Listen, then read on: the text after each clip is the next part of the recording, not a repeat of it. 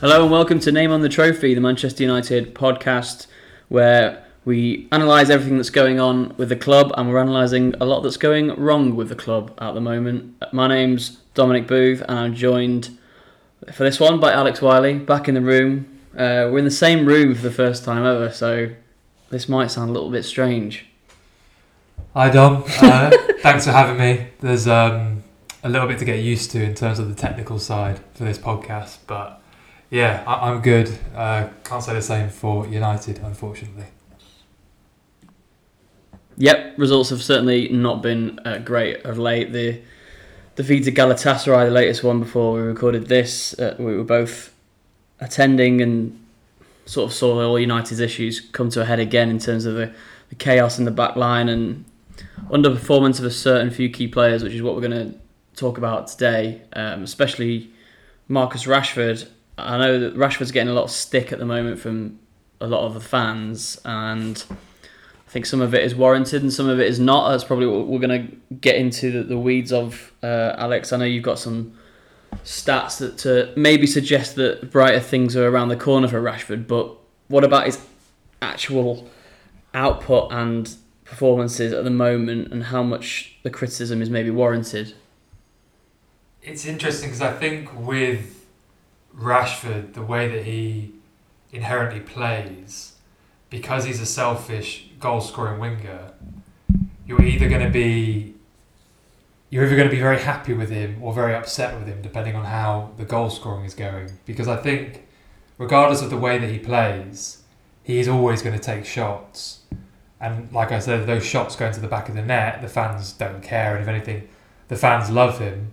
But when they don't, as, as, as is the case this season, I think there's a just over 70% drop off in his goal scoring rate this season. When that's not happening, the fan base is naturally going to turn on you, especially during situations where a pass to Hojlund, for example, could result in a goal. So I understand the frustrations, but as we'll talk about later on in this podcast, I don't think they're entirely warranted. There was a pass to a, to Hojlund for a goal in that Galatasaray game. and He also got a, an assist in the Bayern Munich game as well. Obviously, there's been no goals for some time. His last goal was against Arsenal, and that's more than a month ago now. Uh, he's had games against Brighton, Bayern, Burnley, Palace, and Galatasaray since then without a goal. Um, is is it promising for, for a start that he's, he's linking up with Hojlund and that is developing as a relationship, like we, we said in a previous podcast that we hoped that that would? Or is it concerning that Rashford's not getting into scoring areas? And is that anything to do with Hojlund? Because obviously last season Rashford was so prolific and he basically didn't have a, a centre forward to play off. He was the, the goal scorer of the side. Mm-hmm. Yeah, it's it's a tricky one because if you're looking at the assists, his assist rate is more or less average for a winger this season. His expected assists is actually in the bottom thirty percent. So you're still looking at a winger who, on the face of it, is fairly selfish because when you look at his goal rate, he's taking over four shots a game as a winger, which puts him in the top one percent and his expected goals is 0.4, which puts, puts him in the top 6%. And if you actually compare that to last season, his expected goals last season was 0.48. So, as I was alluding to at the start, he's still getting a lot of shots. They're still in decent locations, very, very good locations for a winger. He's just not putting them into the back of the net. And I will put my um, flag in the ground and say, I don't think that's going to continue.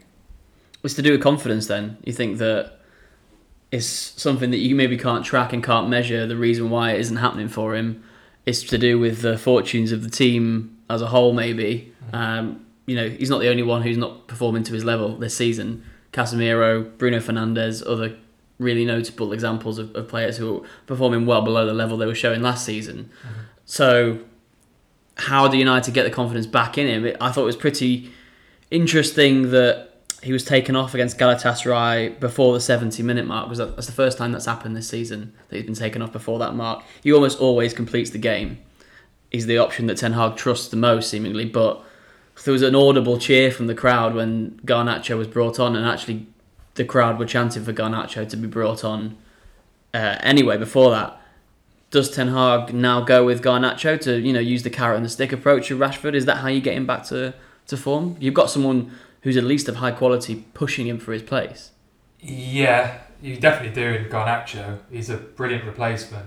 I think in terms of Rashford, I think the downturn in goal scoring is more for such a small amount of games. I'm going to say it's more bad luck. But, but saying that, I think these things tend to snowball. So you have a few games, you don't put away the chances you had, then you start questioning things, and it can have a sort of snowballing negative effect. On the flip side, as of last season, you get the opposite of that. It's like a positive snowballing effect where you finish a couple chances, you slightly overperform, you're therefore more confident, and then that improves your play. In terms of carrot and a stick, if I was the manager, I would just wait it out because I think once Rashford gets a couple of goals, because he's still getting the chances, four goals a game, uh, four shots a game, um, expected to score a goal every two games, he's still getting into the right positions. It's just putting the ball in the back of the net, and I do think one of those, two of those happens, and then you'll start seeing that positive snowballing effect. And the foundations are in place for him to still have a very good goal scoring season. So for me personally, and I know the fan base might disagree with me, for me, I'd, I'd keep him on. Yeah, it is all well saying that, uh, but Ten Hag is under pressure from the fan base to make a change, to, to do something that's going to kickstart United into some decent form and I think Rashford is one of the four guys for that potentially. It doesn't seem to want to drop Bruno Fernandes, and I, I, still think we're a little bit away from that. He still does produce the odd moment, even though he's not been his usual self. Look at that goal against Burnley, that won United the game. Outstanding moment of brilliance. Rashford produced one of those against Arsenal, but it didn't obviously lead to United win the game. Do you think that it's more pressure uh, a case of pressure on the manager, sorry, that is going to lead to Rashford being dropped because simply because of the aesthetic, because he has to seem to be doing something. Probably, yeah. I think that's part of the reason we've seen Rashford get subbed off early, not only in the Galatasaray game, but I believe he got subbed off fairly early in the Palace game. I think there's about 15 minutes left when he yeah, 77 off. minutes came. Which again, even that was was odd because he usually plays the full game. That speaks to a bit of running out of patience, I think, maybe. Yeah, and this is the problem with football. It's such a low, a low scoring game that you can have these swings and roundabouts, but managers have such short shelf lives that they can't afford to ride those out. So I think, I think it's a case of frustration. And as I said before, um, Garnacho is an incredible, about the best young player you could almost have in world football to be coming on instead of him. So I don't mind Garnacho getting game time, but I think that's the reason Ten Hag is doing it. I don't think Garnacho, um, Rashford's performances fully warrant that. It's interesting though because you you got to have high standards and look over the road at Manchester City. If one of Guardiola's forwards is not producing the goods, they go out of the team. Someone else comes in. They have the quality to do that. Jack Grealish isn't performing well. Julian Alvarez comes in um, if Bernardo Silva's not performing well, Phil Foden comes in. There's that rotating cast, albeit of an all very high standard, and maybe United don't quite have that uh, in all three positions across the front line. In fact, they, they definitely don't have it in all three positions across the front line. Left wing, ironically, is maybe the one place they do have it. Yeah, yeah, um, yeah, spot on. I think Rashford is in the one position where if his performances drop, there's a lot of players that can come in. Obviously, Garnacho, we spoke about before. Jadon Sancho, if he hadn't fallen out with the manager, could have been one of those players vying for that. Um, then talking about Bruno Fernandes and the right hand side, that's trickier because if their performances drop, because obviously last season Antony had quite a few times where his performances dropped, there was no one of a high enough calibre to come in, and that's the difference between United and City. Yeah, it's those positions where there's still question marks over players and who really holds that down. I was going to come on to the right because some people will argue Rashford is a, an option on the right. I've seen enough evidence to suggest he's not. He has been tried there a heck of a lot of times by various managers at United, and it, it's never seemed like a good fit because he because of that preference that you speak about that he wants to shoot and he literally can't cut inside and shoot on the right hand side. He wants to do that from the left. on the right hand side, who who are these options? I know Antony's coming back into the squad now and is available. He looked very rusty, I thought, when he came on against Galatasaray. Maybe wasn't the ideal scenario for him to come back on with United chasing the game, but I kind of think that that Ten Hag will look elsewhere other than Antony for a little bit and, and phase him back in. I think that it maybe Mason Mount, who he looks at in that role. Um, I've been impressed by Mount in, in the last couple of performances since he came back from injury. He's not the most popular player with some United fans, but I think that he can drive the quality of that forward line and um, keep people out of the side and hopefully drive them to, to play better as well.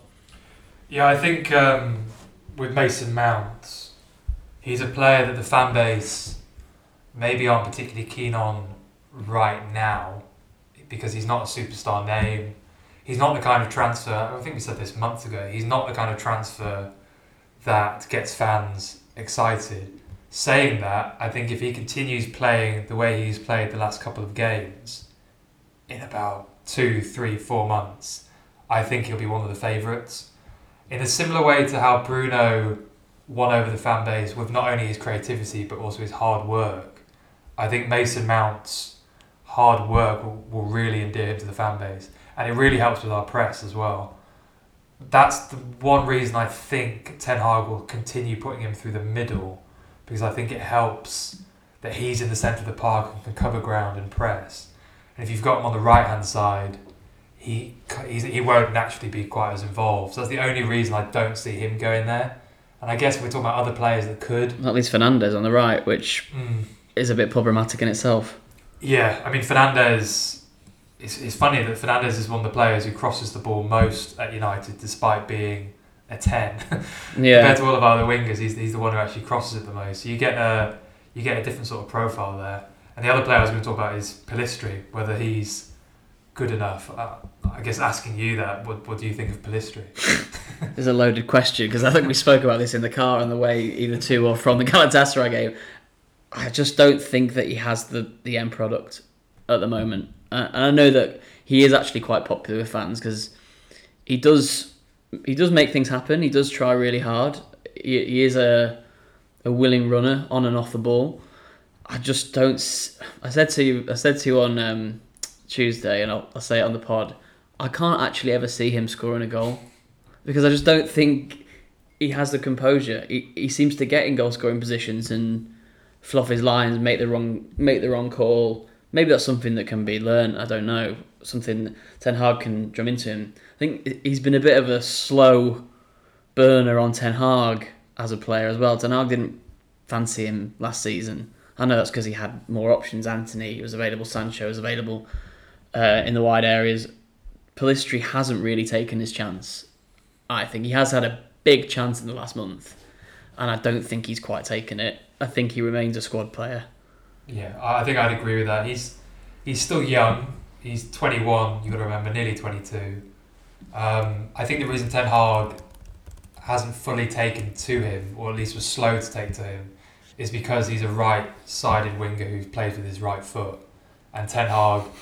I don't think that should be reason alone. Though. I know, but just with the way that Ten Hag likes to put his systems together, it does. I mean, I would say 90, 95 percent of the games we've had inverted wingers on both sides. And I think that's the reason Ten Hag's taken a while to warm to him. Whether Pellistri could ever be good enough for United, he's never jumped out in the data as a player that should be at a world class club, and I think that's the benchmark we should have. That being said, he is at the club. He's 21. He's a Uruguayan international. So for me, I don't mind him being a squad player for a year or two and seeing if he ever does push through. I know we talked about this before, but surely with Rasmus Hojlund now hitting his strides in the middle as a penalty box forward, if you like, there is scope for a winger who goes on the outside.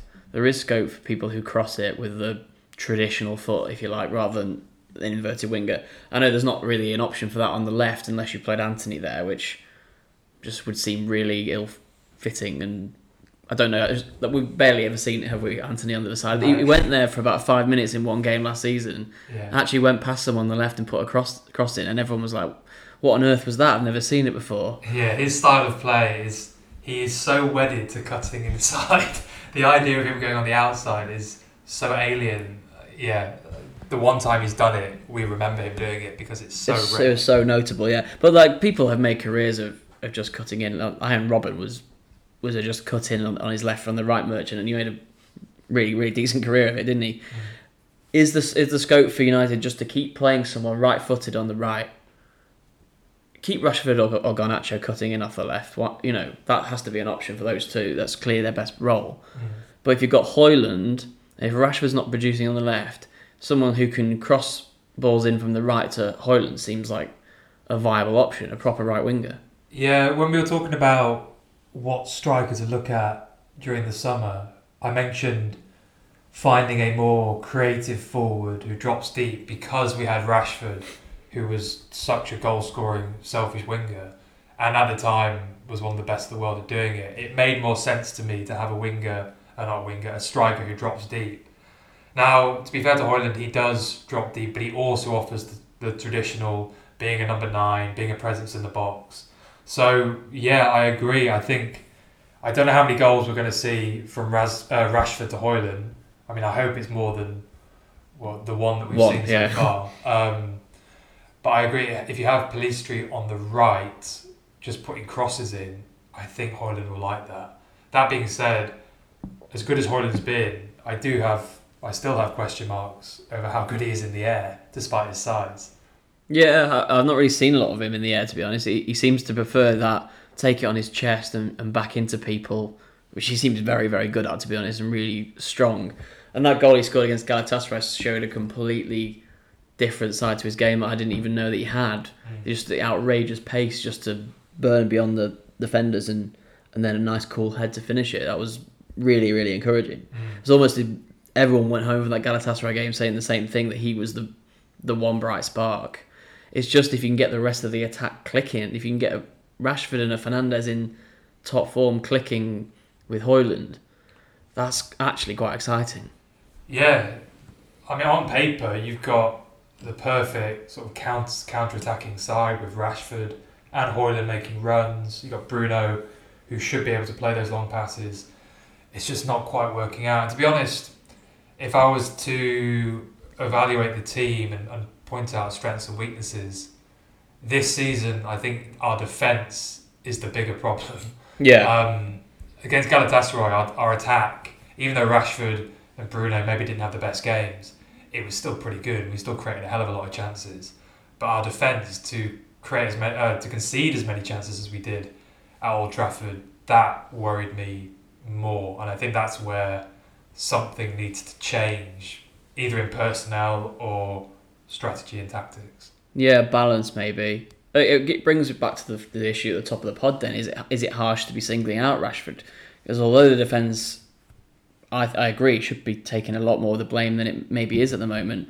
People are focusing on Rashford. People are focusing on Fernandes.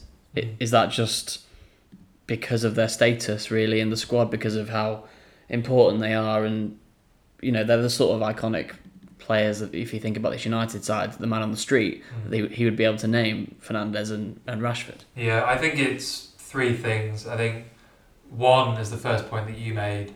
It's the status. It's what you expect versus what you're getting. Leaders as well, both are leaders. Both are leaders. Bruno is literally the captain, um, and they're both performing significantly below where you'd expect them to be. I think the second thing is that he's, as I said before, inherently selfish. It's just part of his game. He's a goal-scoring winger, and when that's not working, that will frustrate the fans because naturally, if you're cutting in and taking shots, there are going to be times where there might be a pass on that might be more likely to end up in a goal than taking the shot. And the third thing that we haven't really spoken about is his pressing Yeah, and his work rate off the ball.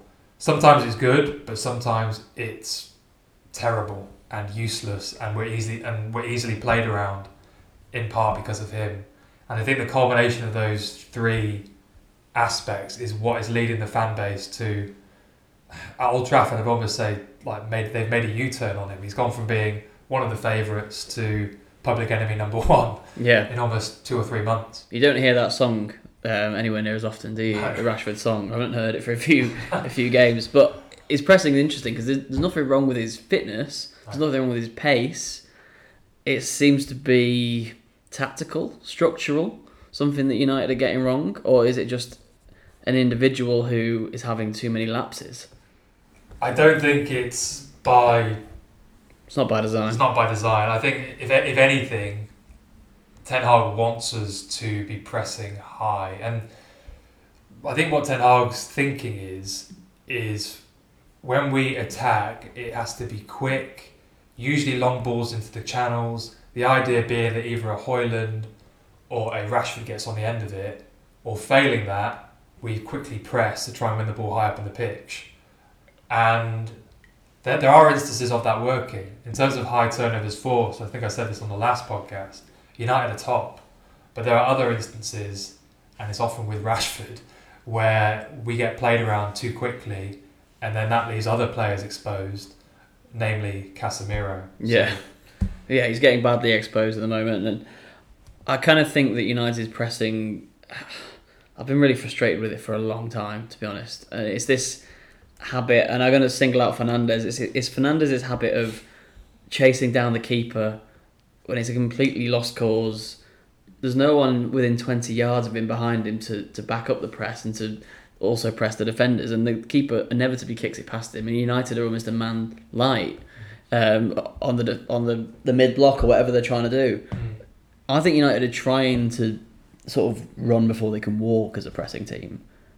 They were so bad at it under Solskjaer. They they were so they were so bad. They were like visibly one of the worst sides in the league at pressing, but they also didn't try and do it as much. Mm. They played on the counter. They sat a little bit deeper. And Ten Hag's trying to turn United into this transition team. He's obsessed with talking about um, United being the best on transition. But I just don't think that the players are there yet for it. They're, they're not. They've not learnt it. They've not honed the art Mm. in the way that other sides have. Mm. And is it kind of worth Ten Hag reining back from his ideals and his style, and saying, you know what, we need some results here. Mm. We can't afford to be shipping three goals at home to Galatasaray, four at home to Bayern Munich, three three at home to Brighton. Mm. Yeah. So look, I've got the table in front of me, um, pressing data. So United in the Premier League have forced 81 high turnovers, which is the highest in the league, as I said before. Five ahead of Tottenham on 76.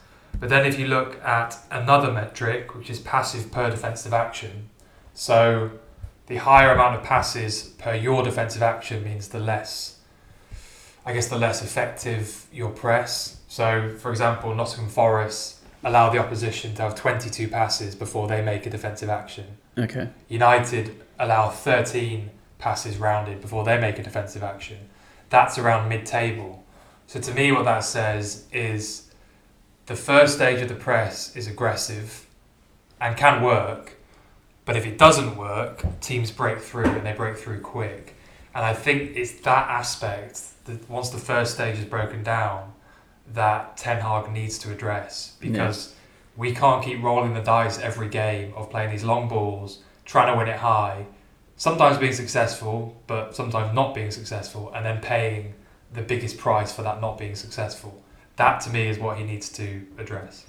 Yeah, that uh, that to me says like that there's got to be a compromise of some sort, and we think, and we've said this on a previous podcast, that that compromise should be dropping an extra man into midfield to help Casemiro.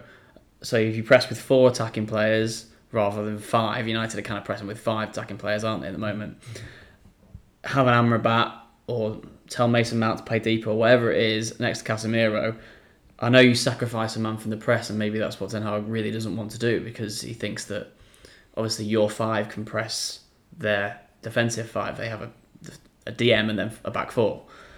I kind of think that you know United just have to go. Yeah, we'll we'll sacrifice an extra man in midfield. Let's pretend we're playing a team who's really dominant on the ball, um, like United did last season when they dropped an extra man into midfield against better sides. Do it all the time for a bit and, and just see where that br- that brings you in terms of recovering the ball, Mm-hmm. helping out Casemiro because he just looks like he he just looks so leggy at the moment. He looks like he just looks like a man it, trying to cover so much more space than he, he could possibly cover. Yeah, this is. If, if I was going to do one thing at United, that is exactly what I would do. I would take either Mount and drop him alongside Casemiro or put Amrabat there when we finally got a left back. Really, it's about risk versus reward. So the reward for a high press is obviously getting the ball in their final third when they're and then they have to whilst they're in transition. The risk is that if it fails, what kind of space and chances are you affording the opposition? And right now, the balance is, is off because even though like there are there are times when we're winning the ball high up, it's when we don't, it's leading to very very good chances for the opposition, and that has happened. I'm almost willing to say every single game the opposition at some point has broke through our press and had a very very good chance. Yeah. It happened against Galatasaray. It Some of the space on offer yeah in the Galatasaray. I think the Galatasaray and Brighton games, the space on offer for some of the attacking players was really alarming, and that only happens when people are caught ahead of the ball and um, the press is, is easily broken through. Yeah, I'm not sure if Ten Hag's overrating Casemiro's ability to cover that space because although I think Casemiro is brilliant at reading the game, I still have no issues with that. I think fundamentally he's not quick enough to cover it, and I don't think he ever has been. So for me, press with the four. You can, I mean, you push Casemiro and Mount up higher together because then technically you're putting more pressure on in the press. Um, so that's, I mean, that's the way I would, I would fix that issue. Yeah, United don't also have a huge amount of pace in the back line at the moment. I know Dalot is probably your quickest one of, of the ones who have been starting lately, but neither Lindelof or Varane are particularly quick. Um, Martinez, when he plays, is probably the, the, one of the quicker ones in there, but none of the United defence is really that quick. You don't have a Kyle Walker in there who can No. get you out of trouble with recovery pace. Mm. You just don't have that, and that that allows teams like City to to press so high in the knowledge that they can get out of trouble there. Yes. And also, you have the issue of Andre Onana's confidence. He's not going to be coming out sweeping, mopping everything up, maybe as well as he could do because of the pressure that he's under at the moment after recent errors. I mean, I actually think with Onana, I don't get the impression he suffers from M- that. maybe not. Maybe I mean he looked he looked a bit shaken the other the other night after his mistake, but Yes. I know he is known for his sort of bold uh, approach, and he said he wanted to win the Champions League when he first signed for United, so maybe that was a sign that he was confident. Yeah, he's, he's obviously made uh, two quite big mistakes now with the Bayern Munich save, or lack thereof, and the pass out from the back against Galatasaray. But watching him, like, game upon game, he hasn't really changed the way he plays. He's still willing to get the ball at his feet, play the ball. You can see there's there's certain moments in which he delays just to let the opposition come in before he kicks it long. That doesn't seem to be a problem. Um, so I don't worry about that. But what I do worry is, as you said, the recovery pace that we have. And Kyle Walker is a perfect example. We had Kyle Walker or N'Golo Kante in his prime, or Moises Caicedo, who could have joined United back in the day. If we had those sort of players mopping up after the first level of the press has dropped, I'd be so much more happy with it. But we don't. And that's where I'm getting a little frustrated with Ten Hag that he doesn't see that. Because I go into this assuming Ten Hag knows more about football than I do. But I'm sure. He, I'm sure me- he does. I'm sure he does, but that to me seems like an obvious and easy fix, especially as that is more or less what we did last season when we played significantly better. Yeah, So I, I hope he does do it. I think last season there was a bit more of a pragmatic approach at times from Ten Hag, and, and that's what I'm sort of calling out for him to do. Now we, we've spoken about him a lot in this podcast, and there are a few murmurs out there that he might be under pressure. United have lost more than they've won this season. I think it's six, six and four in the L column as opposed to the W. There's not. I don't think there's pressure on Ten Hag, and I, I, I, think it's right that United fans are questioning his decisions um, because they didn't last season. Really, he was sort of ironclad last season with with what he was doing, and people had complete trust in him. But I wonder if the the pressure, the talk, almost affects his decision making and is a sort of self defeating cycle in a way. He- He's second guessing himself. He's not maybe got the authority within the players because of the results. That ebbs away, mm. and then his instructions are- don't carry the same weight as they did when United had just won a trophy, for example, last season. Maybe. I, although saying that, I would have thought if he was to second guess himself, one of the first things I'd expect him to do would be to drop a centre midfielder next to Casemiro because, in a way, Yeah, that's the safer thing to do. And yet he hasn't. Mason Mount still plays more or less alongside Bruno Fernandes. And the way he's handled the Sancho situation doesn't suggest to me a man that's questioning what he does or changing how he does. I think there's every reason to do that. I yeah, maybe should. I don't think Ten Hag, Ten Hag doesn't seem to me to be changing. And uh, the murmurs about whether he should go, you've got to fundamentally, you've got to sit down and ask yourself, if Ten Hag leaves, is that good or bad for United? And to me, it's obviously that would be a bad thing. Yeah, it's So- massively destabilising. I, I wouldn't want it to happen at all. Yeah. But at the same time, United can't really afford ever to finish mid-table.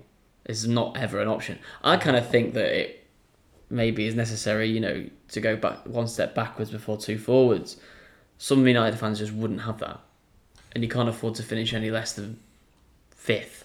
Yeah, I, I, I kind of agree with that, but my counter argument would be do you think taking Ten Hag out of the job means you're more likely to get there? And that to me is, is still no. So No. either way, I- just think it would be a knee jerk decision. This, this club right now, it doesn't get much more unstable than this at a football club. I, I, I, I literally can't think of a football club in history, apart from one that's about to go into administration, that is this like, unstable. So removing the manager during that period will obviously create more instability, and that just cannot be a good thing. No, it, it would get into sort of Watford territory Mm. of sacking managers every few months, or Chelsea last season, or something like that. That's what United want- want to avoid more than anything. It's just the what I'm talking about is more the the how the pressure on Ten Hag might affect other things um, in terms of on the training ground, what he tells the squad, things like that. And I'm interested to see how United now respond. Um, obviously, they got another winnable game supposedly Mm. home against Brentford, but nothing seems winnable at the moment, and every team will go to Old Trafford with with a bit more confidence. Mm. And Brent, I mean, look, Brentford are a, a good side. Um, I don't think we should think, oh, this is a team that's only recently been promoted. We, um, we're at home. It's going to be an easy game. I don't think that's going to be an easy game. I mean, if you're looking at expected goal difference, although Brentford have actually they've only won one game, their expected goal difference puts them at sixth, so just outside the Champions League places. So this is a side that is underperforming relative to what their underlying numbers say. And ju- just to um, really hammer that point home, United are about mid-table on expected goal difference. So if you were to take these these raw numbers, and obviously it's only seven games, so don't go too far with it. But if you were to do that, you would say Brentford are the better team. Um, so yeah, I still think United should win on Saturday. I just don't think it will be as easy as people think it will be. Well, they obviously won't think it will be easy, but might be lulled into a false sense of security. Yeah, you keep thinking that that you keep thinking that every game will finally be the one where United click, and there were positive signs against Galatasaray for me. I actually think United play quite well in, in patches of the game. It's that soft centre, and like Rashford is the topic of this podcast, and I think he's a perfect embodiment of you know a good player who is very dangerous, can win you games, but his confidence is knocked at the moment. He seems to be um, easily put off his game, and that kind of shows in the rest of the United side as well at the moment. They're, they're all very easily rocked by something in the game, and you know scoring two goals against Galatasaray and then e- the other team equalising straight away shows that the team is is very fragile. Yeah, and that's happened a lot this season. Um, look, Rashford is, if you're looking at sort of the number of shots he's getting off and his goal rate um, from the past season, he's on the cusp of being, I think, a world class player. But the difference between being a very good and a world class player is the consistency and the ability to not get knocked by downturns in luck. Ronaldo is a prime example of a player that, regardless, would go out and just assume he's going to score. And you feel with Rashford, that's the next step he needs to make in his game. That sort of unbreak, unbreakable confidence, where even if you have a couple of games that it's not quite going right, you still continue doing what you do. And the Galatasaray game where he had where he was through on goal and he squared it when really- Doubted himself, didn't he? He doubted himself, and uh, Rashford, even at the start of the season, I think is almost certainly taking that shot on. So he's just got to stay focused, continue doing what he does, and ignore the fan base. Because to be brutally honest, the reaction to Rashford right now is just it's nonsensical. No, it's OTT. We, we we had to address it. I think it was only fair we address Rashford's form and also the other the other players at the moment. But hey, let's see how it goes. Um, it's a long season. It's feeling like a long season. It's only October. Yeah, I just felt like uh, it's ten games going in all competitions. It feels like every one is a complete slog at the moment. It's Yeah, it's not as enjoyable as it should be. yeah. My dad described it on the way back from the game. I think on Saturday he described it as a cure, and, uh, on Tuesday he wasn't much more positive. it's it is feeling a little bit like that. No, yeah, I, I enjoyed the game on Tuesday for kind of pure chaos, but I would like a nice boring 2 0 for sure against Yeah. somebody. I'm Yeah. sure a lot of United fans would. Um, yeah, that's pretty much all for this podcast. The first one in person that we've ever done. It's been nice and uh, nice and intimate. Yeah, I feel like it's gone really well. I don't know what the audio quality will be like, but Yeah, apologies if this is any different um, than normal, whether one of us is quiet or one of us is loud. But um, if it goes all right and it comes out okay, then we'll do it again in person yeah, at some point. 100%. All right. Well, that's all we've got time for on Name the Trophy. Thanks very much for listening. Uh, keep subscribing, and yeah, we'll be back again soon.